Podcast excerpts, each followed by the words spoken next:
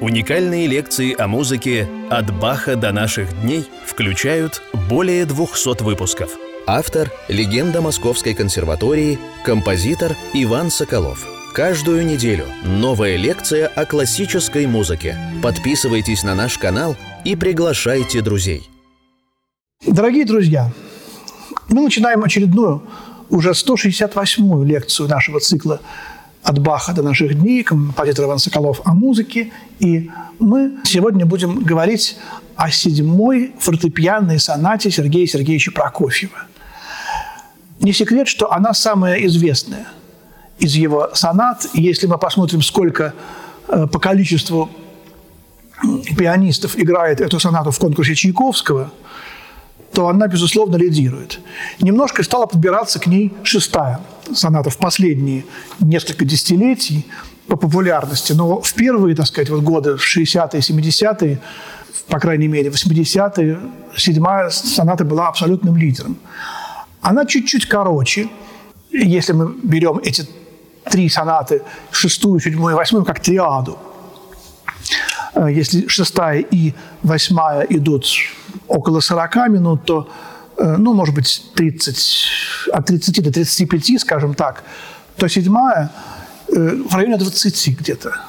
И в ней невероятно короткий, экспрессивный, знаменитый финал на 7 восьмых, такой очень необычный размер.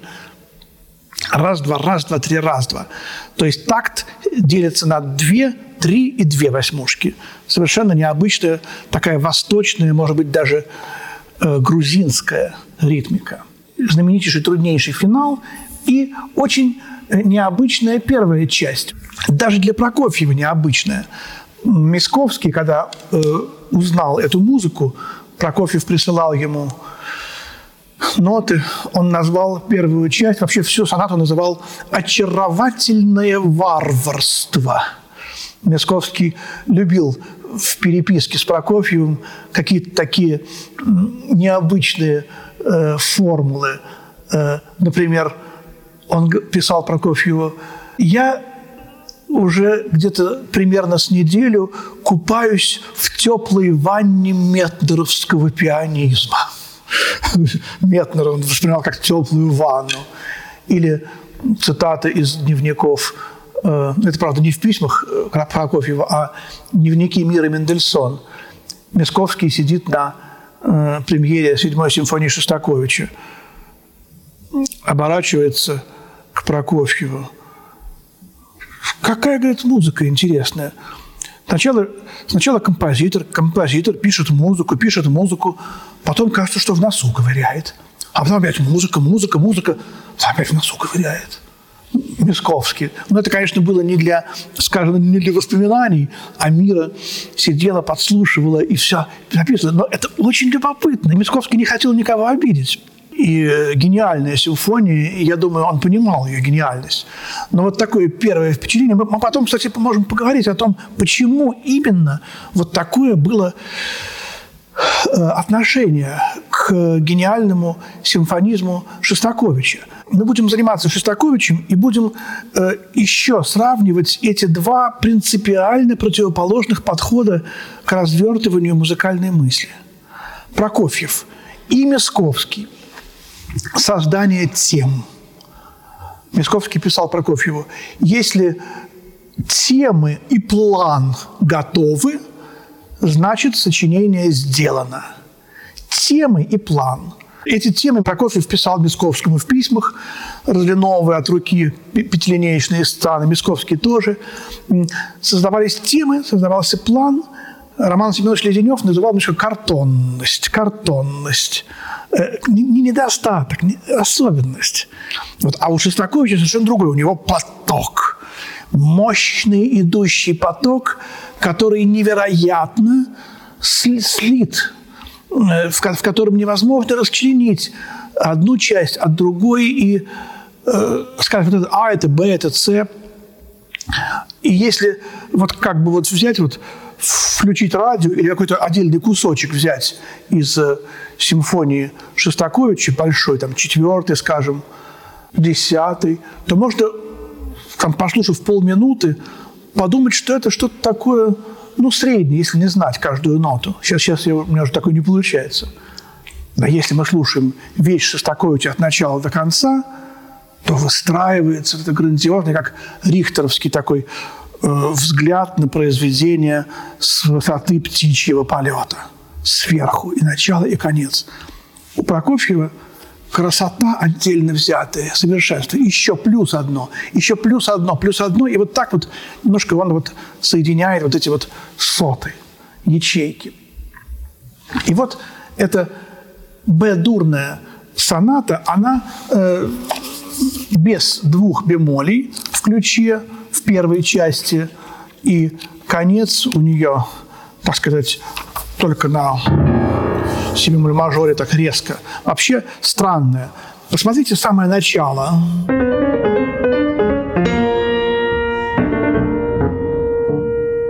Вот. Э, тема 13 звуков, 13, 6 плюс 7. Зародыш уже 7 восьмых финала. И начало – крест. И Б АЦХ транспонированное. Если мы вдумаемся. Первые три ноты белые, вторые три черные. Все это символы. Так Прокофьев тщательно создавал вот эти короткие темы, которые потом являлись основой для всей громадной композиции первой части. Э, дальше. И вот этот мотив судьбы бетховенский. Мы уже говорили, когда разбирали в шестую сонату, что постоянно в шестой сонате э, этот мотив проходит и в первой части, и в, в конце финала. И вот он опять. Напомню, что этот же прием, э, сквозное проведение мотива судьбы Бетховена, не обязательно терцовое соотношение звуков, но просто ритм, есть в трех последних сонатах Шуберта. Второй материал главной партии тоже похож на какие-то грузинские э, залихватские танцы. Лезгинку с какими-то ударными.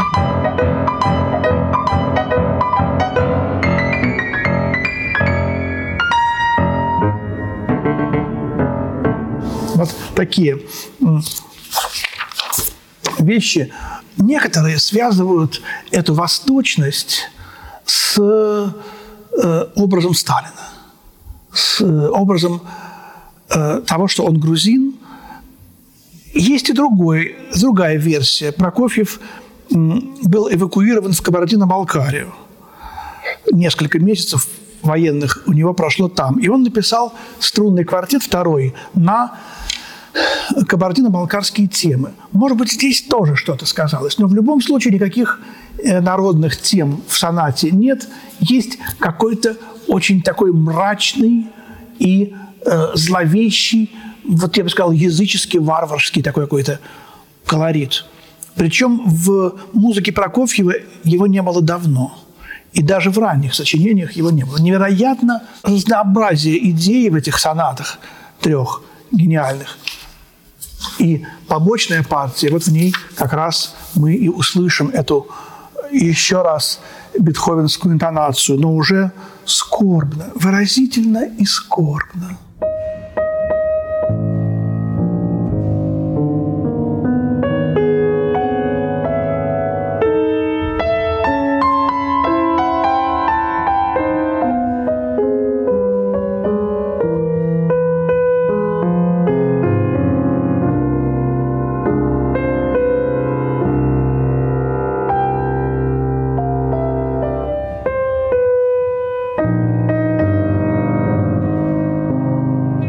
Так далее. Этой интонацией пронизана вся первая часть, и разработка, и реприза. Я хочу сконцентрироваться на второй части. Анданте колороза, красочная анданте. И здесь мы ощущаем трагический пафос этой музыки, но она в мажоре. И опять тритоновое соотношение. Помните, мы говорили о трех, о трех центрах э, прокофьевской музыки. Си бемоль, до и ми. И вот здесь именно вот эти вот си бемоль и ми, они как раз образуют э, тритон между первой и второй частью. Э, когда я думал об этой сонате, мне пришло в голову, что корни этой сонаты и этого, кстати, бетховенского лейтмотива, они э, заключены в мимолетностях Прокофьева. И я хочу сыграть сейчас э, две мимолетности, чтобы показать, как из мимолетностей, как из э, вот этих 20 таких зерен вдруг появились эти гениальные сонаты. Вот, посмотрите, э, мимолетность номер 19. Кстати, ми мажор. вот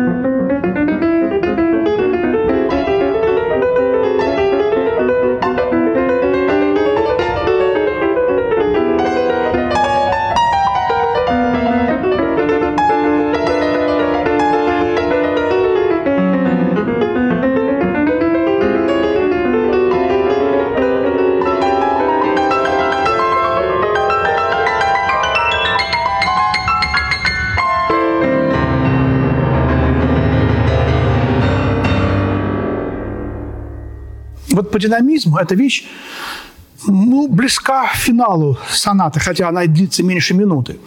А вот другая мимолетность, номер 15. Она до диез минорная, и в ней один очень короткий мотив разрабатывается. Тоже мотив судьбы бетховенский, но перевернутый. У Бетховена, напомню, а здесь наверх идет терция, да, три ноты и наверх терция. Но ясно, что э, Прокофьев работал с этим мотивом. Помните, когда мы разбирали сонату Скрябина, я э, говорил про вторую скрябинскую сонату.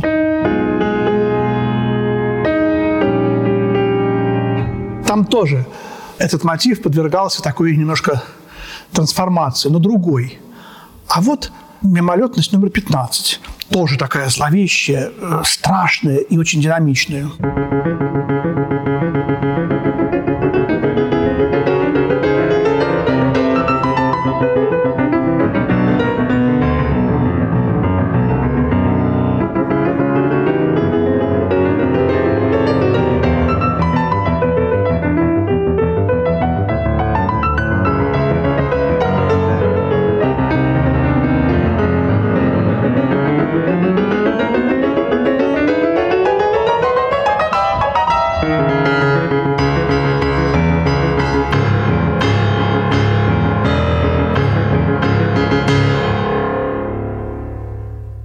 Конце очень интересный э, канон в увеличении, в двойном увеличении.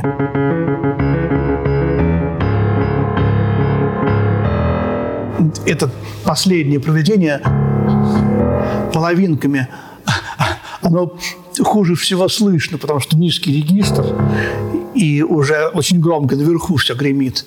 Немножко не рассчитано. Надо было наверху сделать э, половинками. Ну, ничего в любом случае все гениально. Э, вот эта вторая часть, вот тут как раз э, нечто такое, чего в мимолетностях уже совершенно нет. Классический, зрелый, трагический Прокофьев. Невероятно красивый интервал децимы. Я в детстве всегда очень любил вот эту, эту немножко э, широкую, фальшивую дециму, не терцию, а дециму она почему-то немножко вот как, как бы чуть-чуть слишком большая, эта терция. Тер через октаву.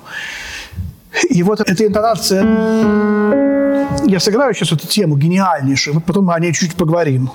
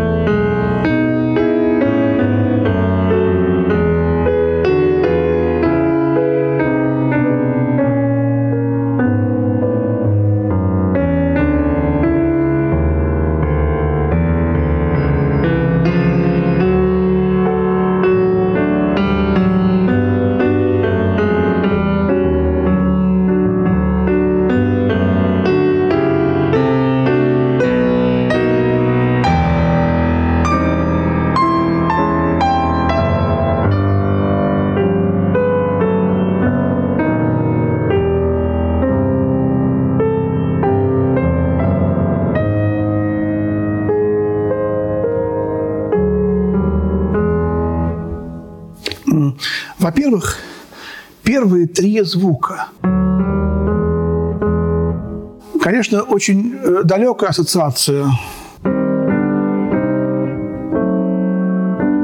с патетической сонатой Бетховена. Она есть. А вот это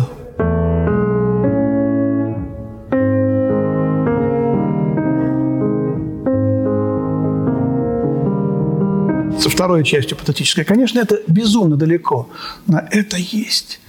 И какая-то вот высокая классика, она каким-то образом подсознательно нами ощущается. Потом вот эти вот звуки, которые потом будут в конце истошно стенать трагически, они уже здесь.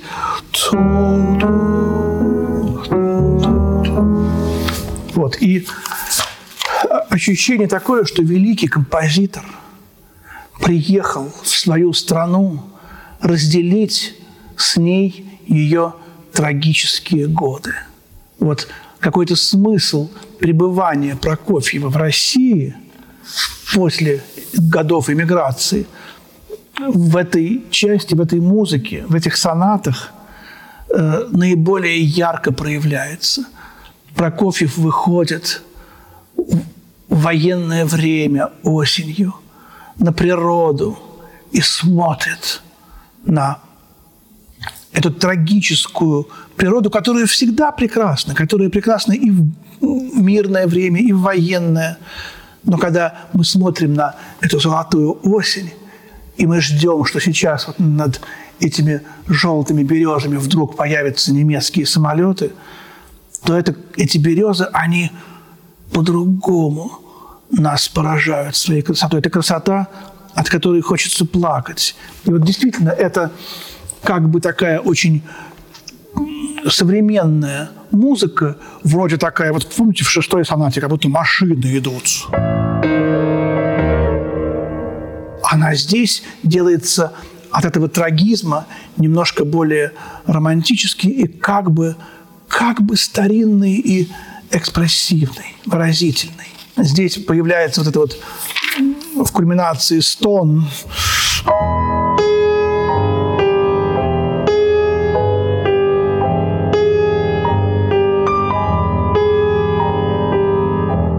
Тут и колокола погребальные.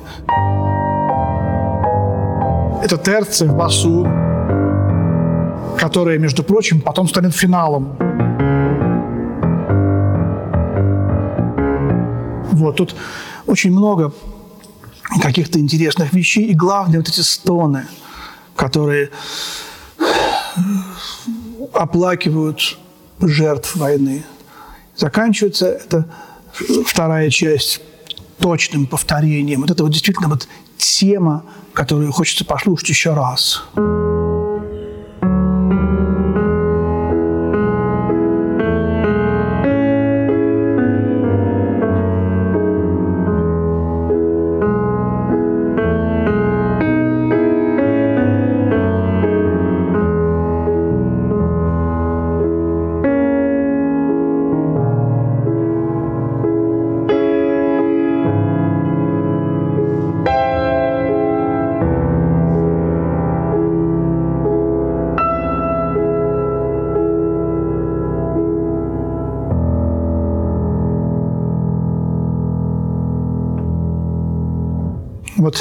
здесь эти аккорды гениальные в ми мажоре, до диез и до мажор, до, до мажор, они уже готовят финал, готовят эту, эту терцовость.